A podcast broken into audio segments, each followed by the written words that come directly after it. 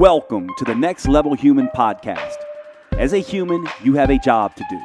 In fact, you have four jobs to earn and manage money, to attain and maintain health and fitness, to build and sustain personal relationships, to find meaning and make a difference. None of these jobs are taught in school, and that is what this podcast is designed to do to educate us all on living our most fulfilled lives through the mastery of these four jobs. I'm your host, Dr. Jade Teta, and I believe we are here living this life for three reasons and three reasons only to learn, to teach, and to love. In this podcast, I will be learning, teaching, and loving right along with you. I'm grateful to have your company. Here's to our next level.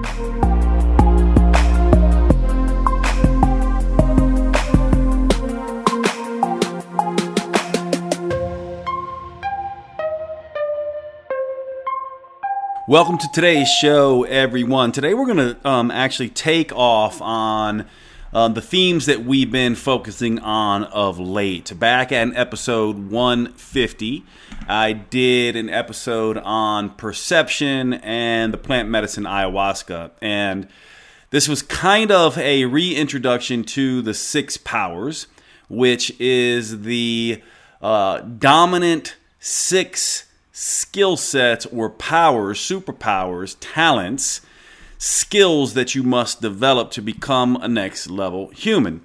And so perception was uh, the first and is the first of these six powers. Then we covered ownership last week. And I'm going to go ahead and finish out these six powers over the next several episodes or so. And so, for those of you who have not been introduced, I will review each time I go through one of the powers. I'm going to review the six powers. Today, we're covering wisdom, the superpower of wisdom. And to start, let's just go through the six powers really quickly again as a good review for everybody uh, who has heard this before um, and as an introduction into the concept of wisdom, because you'll see it's a little bit different than what you might be thinking of as it pertains to the next level human journey. And by the next level human journey, what I mean is, in a very real sense, the journey each of us walk through our unique history and experiences and happenings in our lives from who we are to who we are trying to create or who we are becoming, in a sense. And so that's what this is all about that next level human journey. Um, I'll go through that today a little bit as well, but in the future, I'm going to do an episode specifically on the journey. But let's go through the six powers first. From my perspective, and what we have been talking about in this podcast, is the idea that each human, if we want to become our next level best selves, we must master six powers, and they go by the acronym POWERS, easily enough P O W E R S. The first power is perception. The P in that POWERS acronym is perception. The next one is ownership. The third is wisdom. And then the last three in, are engagement, resolve, and sharing. Powers, perception, ownership, wisdom, engagement, resolve, and sharing. And you can think of these six powers very much like a hierarchy, a stepwise ladder, a staircase that you are climbing. Before you can really understand and get to ownership as a human, you must access and control and be able to utilize perception. You must escape your old stories, your old narrative, your old patterns, your old emotional habits, and the ways that you feel. I oftentimes say your repeated patterns, your stuck emotions, your recurrent obstacles are an indication that you are trapped in an old perception or an old story that is not serving you. And the first and most important aspect of the next level human journey is the mastery over perception. Seeing the stories and habits and emotions that you are stuck in and living from, and changing them and beginning to see the world differently, giving up your old identities, murdering your old self to create a new perception so that you can create your new self. After you master perception, which is the most difficult thing to master because we don't always realize as humans that we are domesticated in a sense. Our family, the culture that we are brought up into, the recurrent uh, you know happenings in our lives, the things we like, the people who've hurt us and helped us, our, the talents that we have, our unique personalities, and most importantly, our pain really inform the way we see the world. And that way of seeing the world is oftentimes inaccurate or and or unhelpful and keeps us stuck and many people, we know what this is like. We humans are experts at spotting where other people are dysfunctional and where other people are stuck and where other people are immature. But we are miserable about spotting those things in ourselves. And so perception is really about turning our gaze inwards rather than outwards. It's about looking at ourselves lovingly and judging ourselves compassionately so that we can see who we've been and decide and choose who will we who we will become. Now, once we get to that place where we see who we are, and oftentimes this manifests in deep wounds. I oftentimes talk about the idea of the midlife crisis, or a better word for it is the midlife awakening, often as the last chance for us to shed our old perceptual skins and see the world for what it really is and see ourselves for what we could become. But in order for us to become the thing that we want in our lives, we must give up our old selves. And let's face it, the vast majority of us refuse to do that. Not just because we refuse, but also because it's incredibly difficult and also pretty terrifying because when you step away from your old self into your new self, a gap opens up. And we've talked about this in past episodes where once you start getting your perceptual awareness on point, and you start moving into ownership, part of what happens is when your perceptual awareness opens up, you start going, wow, I don't really like the way that my old identity is or was and I want to be different and I need to take responsibility for things. Part of the big shift, right, is some of these perceptual shifts are the idea that I'm not as special as I thought, that life is not fair, that I don't deserve anything in life, that really it's up to me, that I'm not going to get the apology, that, you know, no one else is responsible for healing my wounds, um, and that these wounds are either going to be things that make us a victim or things that we take lessons from and get better. That movement from uh, perception to ownership is all happens in that space where we go, I no longer want to be this thing, it's no longer useful and although I'm afraid, I'm going to leap into and declare who I want to become.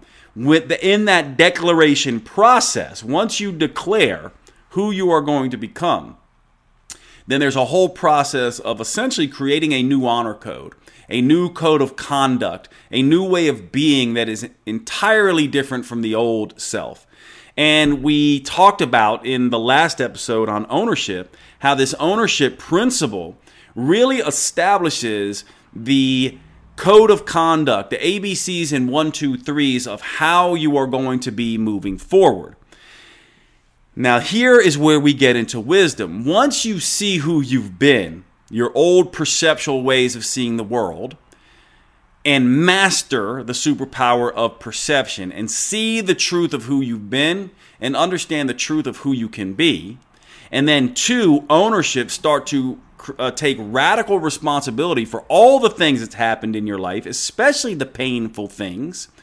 Um, forgiving, moving on, mostly yourself, taking responsibility fully for your wounds, no longer being a victim, starting to graduate from the victim mindset and victim culture into the gratitude mindset and gratitude culture, constructing a honor code and a code of conduct you're now in ownership, and this is the place where this new way of thinking, this roadmap, acts as an anchor of and a lighthouse of who you will become. But here's the problem, and this is where we get into wisdom. And it's not really a problem so much as the next step. The next step is as soon as you declare who you want to be out of who you were, then a gap opens up in your knowledge about how to be that, doesn't it? So, in a very simple example, I oftentimes use before I decided I wanted to be a doctor and a smart kid, I was living out of the story of a dumb jock. And once I decided I wanted to go to medical school, I didn't necessarily know a gap opened up in my knowledge about how to be smart, how to study, how to synthesize information, how what to read, what to pay attention to, how I need to think differently about things. This is where wisdom comes in, and this is the hard part because most people when they're thinking about change, they think about um, faking it until they make it rather than being it until they see it. And this is I many of you know I do not like this statement of fake it till you make it. And it really uh, shows its limitations once we move from ownership into wisdom. And let me give you an example of this. I'll tell you a story about many people that I see, and I'm sure many people you see. So here's here's how the story goes.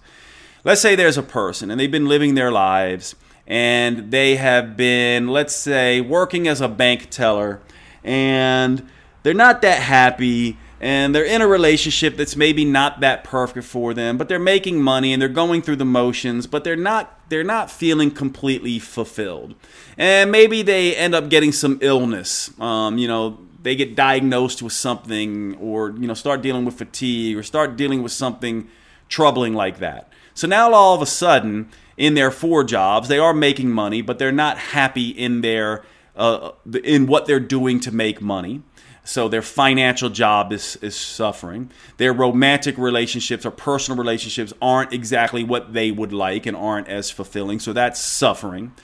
They're not feeling very much in their purpose or their meaning. Their health starts to fail, and these four jobs start to become rather challenging for them. And by the way, this is how, in my mind, the perceptual awarenesses begin to occur. You'll start seeing difficulty in one or more of your four jobs, and that difficulty will show up as repeated patterns, recurrent obstacles, and stuck emotions that can permeate all four jobs.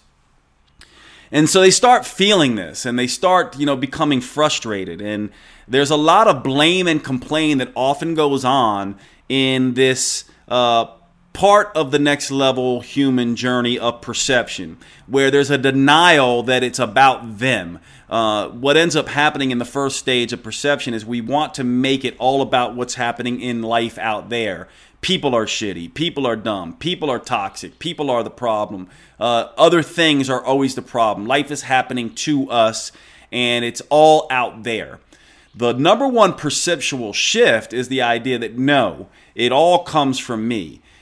The way I see the world is most often how the world will show up, whether it is that way truly or not. And many people, if you're living from victim and blame and complain and all the problems are out there, you never can make a change in your life because you never understand that ownership is all about taking it all on yourself, deciding that you are the one responsible for your life, that you are the one uh, responsible for tending to and healing your own wounds, that you are the one responsible for uh, giving the apologies and forgiving yourself, and that no one else can do it for you.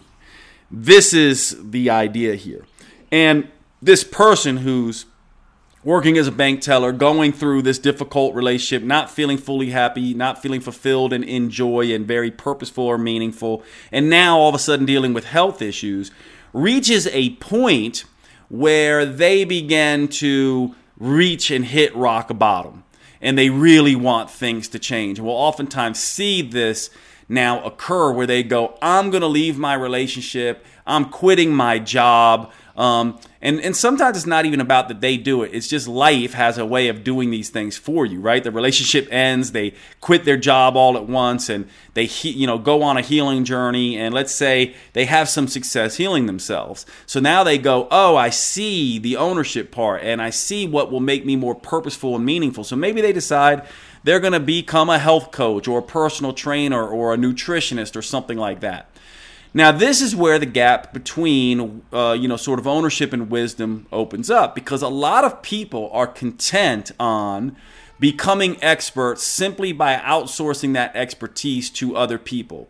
So they don't have enough wisdom as of yet to realize that books and podcasts and documentaries and all of these kinds of things are other people's opinions and other people's expertise. But just because you read one book or one podcast, or two books or two podcasts, or 10 books and 10 podcasts and nine documentaries, does not make you an expert. And along this path, oftentimes what really ends up happening is people start reading the same thing over and over again. So if they healed themselves off, let's say, a paleo diet, their wisdom path takes them down everything around paleo. And this is gets people into a trap. And this is why you end up with so many people who feel a little bit frustrated and don't understand why others don't see them as experts and don't understand why they haven't been able to master wisdom and be respect for respected for that wisdom because the way most people accumulate wisdom is to read a book and that book becomes their bible and then they read another book and that book becomes their bible. I can't tell you how many friends i have that are some of the even smartest people i know who use books this way. You can always tell what book they have just read because it becomes their new bible right? Um, one of my friends right now who i work with very closely you know is all into the habit change space and every time he reads a new book on habits, this becomes his new reality. You know, it's got to be this way. This is how habits work. Then he reads another book on habits and he realizes, oh no, and he tweaks a thing or two. And now this is the way it works. The problem with that is that every book becomes the new Bible and you're not necessarily thinking for yourself. Now, slowly but surely, as you read different books from different angles, and especially if you have a lot of clinical experience, that with lots and lots of different people, you see how fast the ideas in books actually break down. And you also understand that if you are teaching only from one book, and that's how you get your expertise, you are always sort of behind the time. And so, this person who had this uh, relationship and worked as a bank teller and went through these health issues and wanted more purpose and meaning and fulfillment, hit rock bottom, everything broke up, started wanting to learn, took ownership, and then went into the wisdom phase and got stuck in their journey because they were going about wisdom the wrong way. And this is the, the sort of thing and, uh, that I want to cover here. Wisdom one of the major roles of wisdom is to understand that wisdom is not just knowledge. It is not just knowing something. You can't just pick up a book and read a book. You can't just listen to a bunch of podcasts. You can't just use your own experience. Wisdom also has a lot to do with experience in general and the more experience you have, the better. So, yes, your own personal experience with your health care matters if you're going to be a health coach. But if that's the only experience you have, you're not going to be able to help many people. You're only going to be able to help a small minority that is just like you. However, if you start working with lots and lots of different people, reading lots and lots of different books, especially books that disagree with each other and have different points of view, all of a sudden your experience is going to begin to skyrocket. Then let's say you add on talking to mentors, um, people who have also a lot of experience. So not only are you working with your personal experience and the, the, the experience of all the people that you're working with, and all the books and different types of books you're reading, and then working with a mentor who has lots more experience than you, this begins to be the path to wisdom. But in order to begin to walk this path, you have to first conquer bias and dogma, which we talk a lot, uh, talk an awful lot about in this podcast. The opposite of wisdom, the quintessential way to know that you are not in wisdom and not walking the path of wisdom is bias and dogma. And uh, bias and dogma, I oftentimes say, are the parents of ignorance and arrogance. And let me explain what I mean by that. When you are biased, what it means is you are, again, you haven't fully mastered perception. So you only see the world through a particular lens. everything is about, uh, let's say, the keto diet. And many people who I've worked with, this is what it's like, right? Uh, when I first meet them and they're first on their journey, let's say, there's one particular diet that they're all about. And every program they build and everything they talk about and every piece of information they give is about the keto diet because that's all they know. And so if you're biased in that direction and you're not looking at any other ways of doing things and you're not you don't have a lot of clinical experience, then what happens is keto diets, that particular bias towards that way of eating shade everything you do. And what happens is I oftentimes say that is the mother, let's say. Bias is the mother of ignorance. Because if you're only have one filter on and you can only see through the lens of a keto diet, you're missing every other person and all the other information out there that shows that vegetarian diets and vegan diets and paleo diets and primal diets and the Mediterranean diet and all these various ways that humans have thrived off different diets throughout the historical uh, the, the history of human being right? You miss all that. And then you start thinking that keto diets are the only way to do it. And so then you dismiss people who don't heal on a keto diet or don't lose weight on a keto diet. So you just go, well, they're just not being compliant or they're not doing it the right way or whatever it is. And you miss all the information that could make you a better coach, that could make you more understanding and help you really become a master of nutrition. So bias is the mother of ignorance. Now, dogma is the idea that my way is the only way and the best way. Now, how many people do we know like this, where it's basically like they have, you know, a, a, a pet, you know, sort of peeve, or they have a pet project, or they have a way of seeing the world, and they are, they are convinced that their way is the way that everyone else is wrong. They are the only one that's right. They're, the research that they get is the best research and the only research.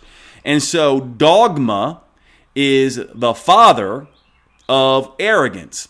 And when you are arrogant, it's this idea that you know what you know and you stubbornly and arrogantly know what you know. In other words, you're not going to listen to anyone else. So bias is bad enough. But then when you put dogma on top of bias, now it's a refusal to change at all. And this is why I say bias and dogma are the parents of ignorance and arrogance. And really, this is why I say perception leads into ownership, leads into wisdom, because bias and dogma kind of go, you know, through this whole thread. If you have too much bias and too much dogma, you will not ever be able to see the truth of perception, which will cause you never to own uh, who you're going to be, which will cause you to always be behind the times in wisdom. And so when you think about wisdom, you want to think about wisdom as this idea of yes, it's information that you have learned and applied. And that's the part that is most important the applied part. Not just in yourself, but in lots and lots of other people. It's when you take knowledge and apply it to many, many different people that you will see the aspects of that knowledge that are beneficial or problematic, right? So that's the idea here. It's like knowledge and what is true quickly is, uh, you know, basically uh, vetted and shown the light of day and shown how useful it is or not by whether or not you can apply it across large swaths of people. And so knowledge is not just enough. Information that is learned is knowledge. Knowledge that is applied is experience. And from that experience, you develop wisdom over time. Let's talk about another aspect of wisdom, and then we'll talk about how to gain this wisdom. A lot of times people talk about logic, they pit logic against intuition, right? Or logic against feeling. Many people will say, follow your gut. Other people will say, you know, follow your logic. And really, when it comes to wisdom, wisdom is this idea of a little bit of both. You are a little bit intuitive, you're feeling your way, guessing, but not really. Because one of the things we need to understand about intuition is that intuition is not magic, it's not a spiritual, you know, thing that just drops out of the sky. Intuition is sort of a sixth sense but only it's a sixth sense in the idea that intuition is the is the following. It's the integration of all your senses plus your past history, right? It's the integration of all your senses plus your past history plus your ability to be logical about it. And then what happens is this subconscious mix of your past history and all the experiences you've had with your knowledge about, you know, ability to think logically and your accumulation of all your senses and feeling, when these things come together, your past history, this ability to think clearly and feeling in alignment, you get this feeling of intuition. You kind of know it in your gut. But what you may not be aware of is that it comes from your past history. A lot of uh, it, when you when researchers study intuition and they do study intuition, they actually show that the most intuitive people in a field are the people that have the most experience in that field. In other words, you can't really be intuitive in a in a a, a field of uh, expertise without having lots of experience and past exposures in that field of expertise. We've oftentimes talked about this in the idea of intuitive eating. You can't be intuitive with your food and know what satisfies you and does not satisfy you if you don't completely even know what a protein versus a carbohydrate or a fat is, or what eight ounces of chicken breast is, and about how many grams of protein that is, etc. Right? Most of the people who are most intuitive about nutrition have had a period of time in their past where they did a lot of weighing and measuring of food. And so now they have a lot of experience around weighing and measuring and eating foods and knowing what a protein, carb, and fat is, and what the amounts of those things are, and what the mixes of those things are that satisfy them. So, this idea that you can just be intuitive with your food without ever, uh, you know, developing an understanding around basics of nutrition is rarely the case. In other words, very few people can be intuitive with their eating without some degree of experience and past exposure to understanding food on some level. And it's the same way with anything you are trying to master in the realm of wisdom. So, wisdom is not just knowledge plus applied knowledge or experience, but it's also the integration of logic and intuition. You are not very wise if you get a feeling about something and just head off in that direction. Let me interrupt the show just for a few minutes because I want to tell you about one of our sponsors, Evolve Telemed. One of the questions I get all of the time, one of the services that you are asking me for constantly is hormone replacement therapy. Women going through menopause, women going through perimenopause, women in postmenopause, women under stressful situations who are dealing with low sex hormone levels, estrogen and progesterone, are constantly asking me about progesterone therapy or estrogen and progesterone therapy. And men, same thing, constantly asking me about testosterone replacement therapy. Plenty of you, many of you, always asking Jade, can you prescribe me hormones. I need testosterone if you're a man, or I need estrogen and progesterone or testosterone if you're a woman. And I always have to say that I am no longer seeing patients in this way because my educational duties are keeping me so busy. And this is where Evolve Telemed comes in. I have been looking for a company that does bio-identical hormone replacement therapy, and that is critically important if you're going to be doing HRT or TRT, HRT being hormone replacement therapy for women, TRT being testosterone replacement therapy for men, if you are going to do these therapies, you want the bioidentical hormones. You want the hormones that your body makes naturally, that your body can recognize, that is no different from the hormones your body would make if you were making adequate levels. Bioidentical hormone replacement therapy does just this. And Evolve Telemed is a company that I am now using for my own testosterone replacement needs and have been super impressed with the way that they have structured their business model. And so I am now bringing this service to you through my partnership with Evolve Telemed. Essentially, the way this works is you go online, You make an appointment with Evolve. Evolve gets a doctor with you on a Zoom call. They go through your whole case, they go through your blood labs, they then prescribe your hormones directly to you, and you can get those hormones wherever you are. You do not have to go to a clinic near you. All you need is to have an internet access point, and you can meet with an expert in bioidentical hormone replacement therapy and get those prescriptions. Now you can see why this is so powerful, can't you? Because this is something that so many of us need and can benefit from for our aging needs, our sexual health needs. These things have profound impact on mood, hair, skin, erections, libido, you name it. These things do everything for our metabolic health and vitality. So I am incredibly excited to bring Evolve Telemed to you. Now, the link that you go to is drjade.com slash hormones. drjade.com slash hormones. This will bring you to the Evolve Telemed portal.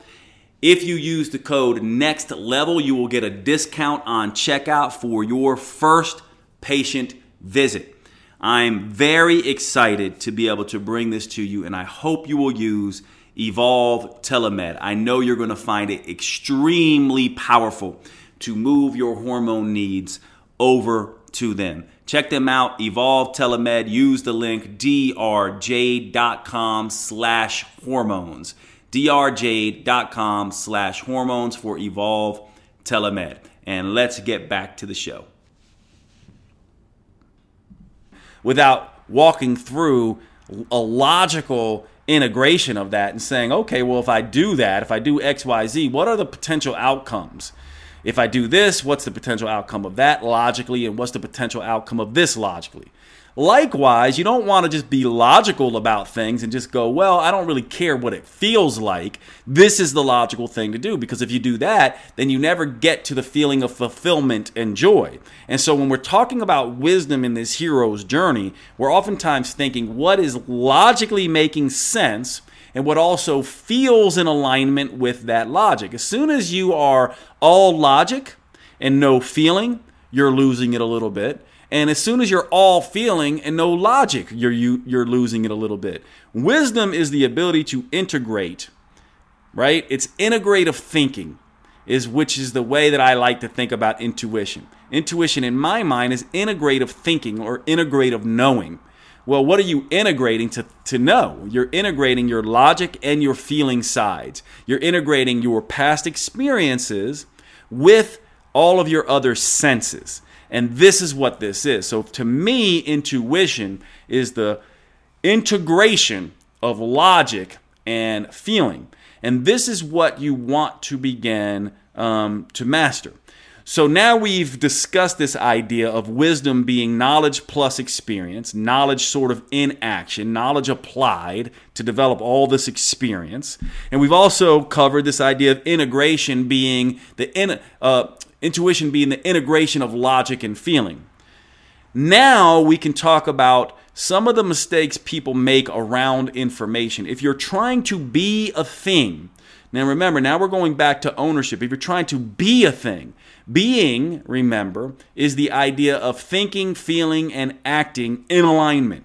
When you think, feel, and act in alignment, you are being. So now that once you start trying to be the thing, being it until we see it rather than faking it until we make it. That individual, that bank teller, you know, who we were talking about, they're faking it if they're just reading someone's books, if they're hijacked by bias and dogma, and they're just basically dialing it in and outsourcing all their information to, you know, they, they basically become, you know, a copycat of the paleo diet or the keto diet. That's faking it in a sense because they're not really developing any real wisdom, their own understanding, their own way of applying this. And here's why that this is important because in order for you to create a purpose that is unique to you, you must develop a, an expertise that is unique to you. And part of that expertise, that expert development is the idea of our unique 5 Ps, the people that have helped and hurt us, our talents, our superpowers. So, people, powers, passions, the things we're interested in, personality, and pain. Those five things, right, make up our unique spiritual fingerprint. Now, when we take those five things and apply ownership to it and say, we are going to do this thing now with the, our unique spiritual fingerprint, now we need to walk also a unique path to wisdom. And this is where a lot of people get this wrong because they get the idea that they are unique. There's never been anyone like them on the planet before, nor will there ever be. And they kind of get this idea that, okay, I am unique because I have a unique, unique people, unique pains, unique passions, unique personality, unique superpowers. They understand that too. And they understand, okay, I can create a unique mission for myself. But then what they don't understand is they get lost and they want to shortcut it and go, well, I just want to be Jade's expertise. I'll copy him because it kind of looks like, you know, he's doing what I want to do. But what you miss is that while I might be doing what you want to do in my life, and you look at me from the outside looking in and say, I want to be an author and I want to teach metabolism and self development and all this stuff as well, and I'll just copycat his stuff, what you're missing is that when you do that, you are circumventing the way it actually works. You're denying the world your unique contribution. Because the fact is, if you actually go and learn and take on fully and own fully what you're what you have decided you're going to do on this planet and it's the same as me let's say what you don't realize is that your expertise when you develop it uniquely your own that it will be slightly different than mine, that you will have a slightly different way of explaining things, a slightly different voice, that there'll be certain aspects that you know that I don't know, and certain things I know that you don't know. And when you truly develop your expertise, and we both step forward, me and you, teaching this stuff, we are enhancing the world. You're enhancing it in a way that I could never and I'm enhancing it in a way that you could never because we're both being in alignment with our unique spiritual fingerprint, our unique creative ownership, and our true development of wisdom. So, in my mind, wisdom can never be copycatted. And this is why I do think a lot of people become frustrated by simply learning by just reading one or two books or following one or two gurus. And this brings me to how to really develop wisdom. And I'm going to use the example of the idea of fake news and what everyone's complaining about. Nowadays, everybody complains about the idea that there's information everywhere and everyone thinks they're an expertise. And either you're complaining that the experts don't know what they're talking about, or you're an expert complaining that other people who aren't experts think they're experts. And the fact of the matter is, this is exactly what's going on. And most people, indeed, are simply thinking that they can go on Google or YouTube or podcasts or Amazon, read books, listen to documentaries, and develop a true expertise in an area. And I would say you can and you can't. So, what's the difference? What trap do people fall into? A true expertise comes from understanding all sides, right? It comes from understanding this is what this guy says on habit change. This is what this girl says on habit change. This is what these studies say. This is what this book says, and this book says the exact opposite. Here's what this YouTube uh, you know person said. Here's what this other person said. Here's what this person who's an actual expertise and a researcher says. Here's this other person who doesn't have the research expertise but has a lot of clinical experience says. Here's what this person who just has their own personal experience says. And here's who all these people that I've worked with slowly but surely hundreds thousands over the years have taught me about this. Now can you see that that's very different than reading a bunch of books on you know, habit change that basically say the same thing. And that's all you do is just read the same person who talks about the same stuff on habit change. And you're basically relying on their opinion to teach you about habits. Or the same person relying on the exact same nutritional principle, the keto diet, and that's all you get. So I can tell you when I first discovered this for myself, I was a vegetarian actually. And I was the quintessential um, person who I would describe as biased and dogmatic. I thought vegetarianism was the only way to go. And so much so that I started having some struggles with my health around being a vegetarian, probably because of all the soy and I was eating plus all the stress. So I can't completely blame the vegetarian diet, but it didn't do great for my body. But I was still biased and dogmatic. So even though I didn't feel great on it or feel great, I was still insistent this was the way to go. And I would get in arguments. This is early on, the first year, first several months of medical school. Uh, and I would get in arguments with people, at that time, arguments rather than debates, trying to prove my way was the right way. And I did something that was a blessing, even though I did it for the wrong reasons. I started to research some of the other points of views. Like I started going and researching about, you know, um, healthy populations that eat meat. These would be some of the terms that I would begin searching, hoping to find data that showed that there were no healthy populations that ate meat. Lo and behold, though, what did I discover? Now, if I had just kept searching things like I was searching vegetarianism cures cancer, vegetarianism healthiest diet. These are the way most people do their searches. So what do they get? Well, of course, they get articles and podcasts and YouTube channels that espouse and believe that vegetarians are the best diet. But as soon as you search the opposite and try to prove yourself wrong instead of trying to prove others wrong, and this is one of the first steps of wisdom you should not be trying to prove other people's ideas wrong. You should be always trying to prove your ideas wrong. And in that process, you start to understand all sides of the argument. So if you really want to be an expert in nutrition, you can't be an expert in just vegetarianism. You have to be an expert in the paleo diet, the keto diet, the vegetarian diet, the Mediterranean diet. You got to be an expert in all of it. And for me, that's how I began my journey. And then that opened up a whole new thing for me. And I was like, oh my gosh, there's plenty of people who eat meat and are healthy. Then it brought me down, well, what kinds of meats are healthy? And slowly but surely, I got in the habit, a habit that I stumbled into, but a habit that I was lucky to have, of a habit that forced me to look at things from all sides. So when I read a book on nutrition, I am looking and trying to question what are my existing biases, what are the author's existing biases, and what are the elements that they are missing or not, uh, you know, thinking about. I'll give you another example of this. Me and um, um, some of my coworkers in my in my other company um, are working on a habit change program.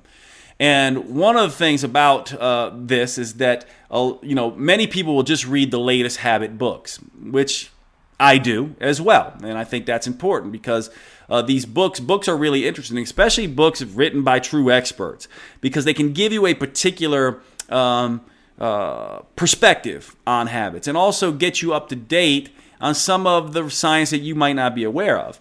However, they also leave out a bunch. And most people who are researchers and writing books don't have a whole lot of clinical experience. Very rarely does that happen where you have someone who has a whole lot of clinical experience. And so, one of the things that I'm oftentimes saying around habits is it's one thing to talk about the habit research. It's another thing, uh, uh, you know, how this stuff translates into working with clients. Now, I have been uh, working with clients as, as someone who counsels as a health coach nutrition and personal development and weight loss for a very long time.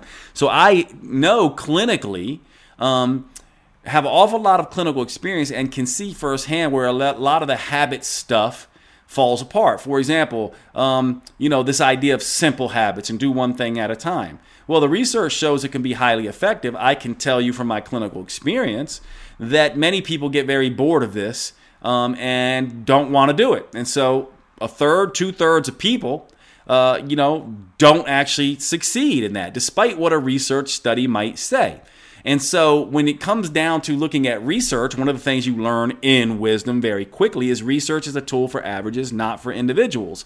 And so the research helps you get in the ballpark, the experience helps you refine it, and then you continue to look at all angles. And so when you are mastering wisdom, it's all about the walk between who you are and what you currently know and who you want to be and what you need to know. And so when you begin to research, if you really want to begin to uh, master wisdom, you have to begin to look at this from all sides. And by the way, this works in personal development as well, right? So it doesn't just work in career change, but let's say this same bank teller who is on this mission to become a new health coach is also, you know, had a bad relationship and their relationship split up. Now, they if they're going to be wise in that regard, they also have to look at relationships from a different point of view as well. So they can't just follow a few relationship experts.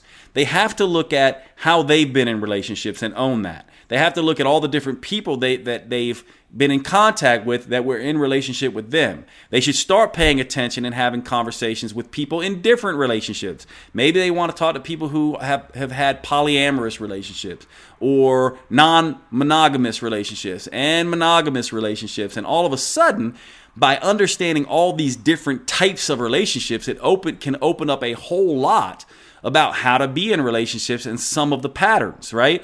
And so think about it. If you've only studied monogamous relationships between Christians who are a certain type of Christian, how much do you really know about being effective in a relationship? It's a very narrow minded band of relationship, romantic relationship experience, right? So why not look beyond Christian, just Christian relationships and go into, you know, Christian relationship with a non-Christian or and people who are come from different political views who have romantic relationships and pe- people with different romantic uh, uh, philosophies. Now all of a sudden you're becoming a real relationship expert, aren't you? And so this is how you develop wisdom. It's basically staying open-minded to everything and almost nobody does this. Almost everyone is so trapped in their biased and dogmatic views that they cannot ever develop wisdom whatsoever. Now, one of the things that happens when you begin to go from perception into ownership into wisdom is wisdom requires experience, not just knowledge. And so, if you're really serious about this, what you begin to do is yes, read books, but you read books from all different points of view, not just one point of view. What you begin to do is, yes, listen to podcasts, but you listen to various different people on podcasts. You don't just focus on what Joe Rogan says about XYZ, but you listen to multiple people, or at least two people who have diametrically opposing views who make good sense. For example, I listen to a lot of self development stuff and a lot of philosophy and political philosophy. And two of my favorites are Sam Harris and Jordan Peterson. Not that I necessarily agree with either one of them, but to me, they overlap in some places and are diametrically opposed in their opinions in others.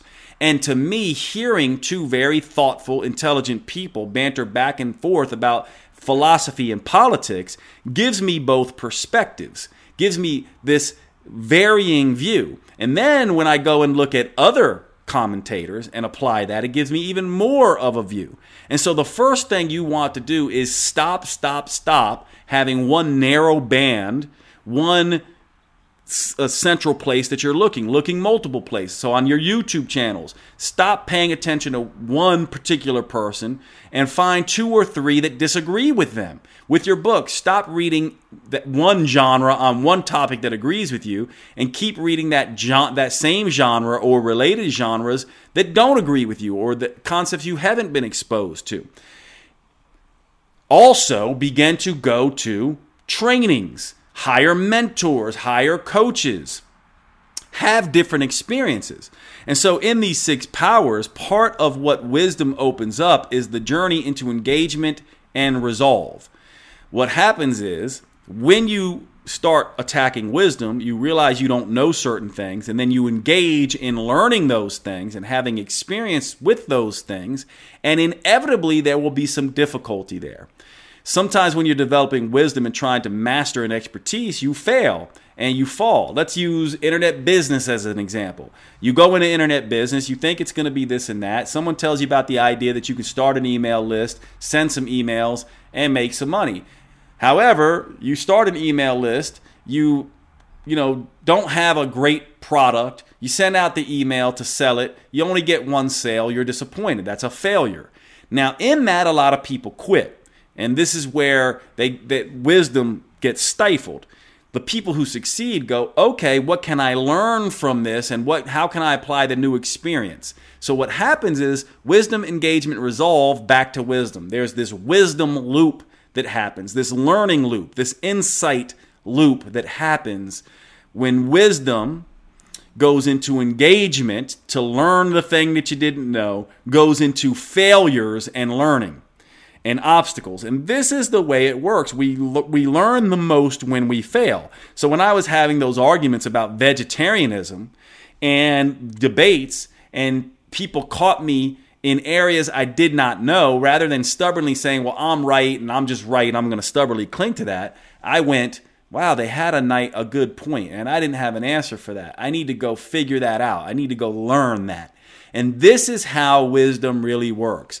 Once you see what you don't know, you engage in accumulating knowledge and experiences, engagement, so that you can learn. And often in that process, you fall flat on your face and you got to get up again. And you try a different way and you fall flat on your face and you got to get up again. And then you fall flat on your face again. This is resolve and you got to get up again. And then you get a major insight, a major new understanding. And this time it helps you pass that obstacle. And then the whole thing repeats again. And you get this spiral up in expertise rather than what a lot of people do, which is just read from the same genre, the same thing. So they just stay put on stationary on the staircase. Or they become dogmatic and biased, so dogmatic and biased in their area that they start to get a downward loop. I oftentimes say this and think this to myself when I see people who have Instagram handles that are like, you know, at keto chef or at you know um, paleo trainer or any of these things. What that shows me when i see those kind of things is they're identifying they're they're creating an they're creating an identity out of an out of an opinion. And they they are not realizing that if they're really chasing wisdom and learning, eventually they're not going to be able to sustain that very narrow viewpoint.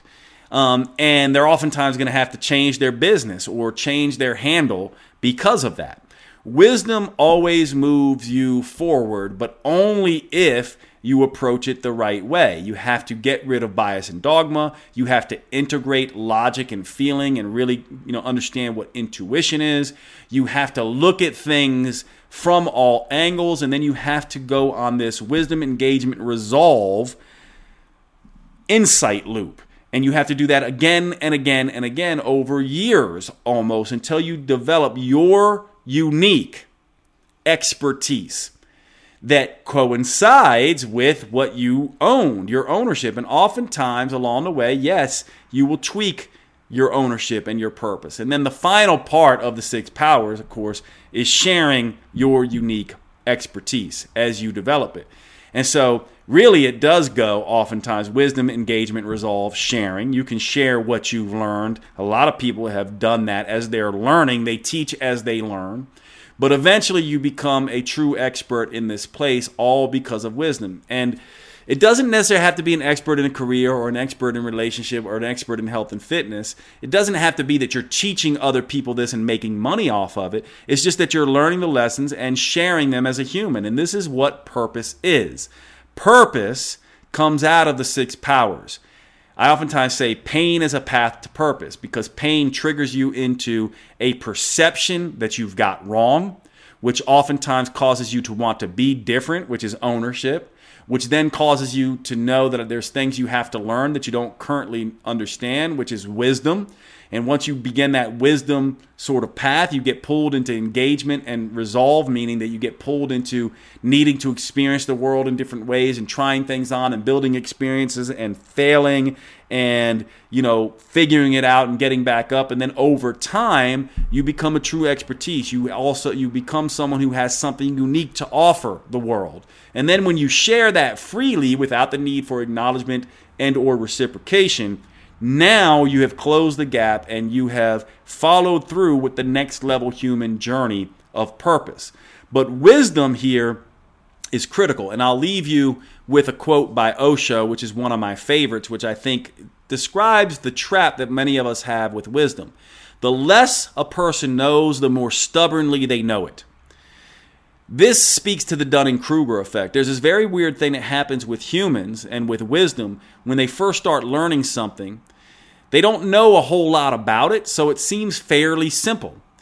And in a very strange way, you have to know an, a, an awful lot about a subject to know that you don't know much about that subject. Isn't that true? Like when you first get introduced to a subject, you don't know all the moving parts and it can seem more simple. So the less a person knows, the more stubbornly they know it. So one of the hallmarks that you can use to spot people who are novices and to spot yourself is people who speak in definitive, arrogant, decisive, language. It's like this, it's always like this. You don't know what you're talking about. I've done the research. I know, you know, I'm right. That is a novice. That is someone who has not had that much experience. Someone who has a lot of experiences and an expertise, they know things very humbly. The more you know, the more humbly you know it. The less you know, the more stubbornly you know it. So true experts have a very nuanced way of saying things. Have you ever listened to a PhD talk about his research or her research? They say it may work this way. Perhaps. More studies need to be done. It's possible, but it's just a hypothesis right now. We'll have to wait and see. I don't know. That's the true language of an expert. Uh, and as people mature, you'll see this in the way they approach life. When we're very young and dogmatic and arrogant, we think we speak very dogmatically and judgmentally about other people. But as we fall down and we see our own dysfunctions and we begin to see how difficult life is and we start to understand how tough it can be, we start giving people more the law of charity. We don't gossip as much. We don't uh, act like we know everything.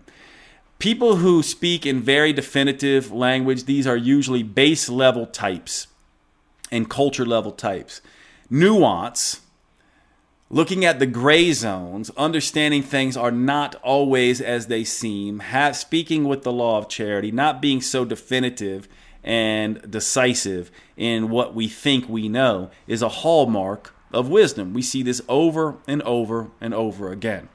So these are the things that you want to be thinking about with wisdom. From now on, you want to be thinking about I need not just to read the latest book, I need to read several of the latest books on that topic, and I need to make sure that they disagree in some way, that I'm getting this the story from all sides. And then I need to integrate that knowledge, all sides, with experience to vet it out and see does it work in this with this group of people, that group of people? Does it work in my life here? Does it work in my life there?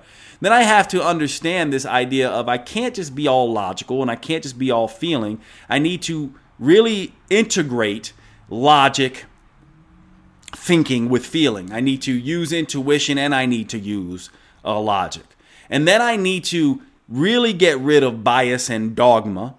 And I need to understand that it's going to take time and I need to engage with life, right? And I need to understand that I have to walk between who I am and what I currently know and who I want to be and what I need to know. And in that process resolves, uh, involves engagement and resolve which then feeds back on wisdom. And this is the way we get better. We must stop thinking we know everything so stubbornly because that is a block to wisdom. It's a block to knowing. If you are biased, you will remain ignorant. If you are too dogmatic, you will stay arrogant. You must open up to what wisdom is really about. And it's about looking at things from all sides, having a, a clinical experience and engaging in different ways so that you can learn something new to apply and move forward rather than stay stuck. So, this is a wisdom. This is the idea of wisdom in the next level human journey. Uh, I hope you enjoyed today's podcast, and I will see you at the next episode. Thanks, everybody.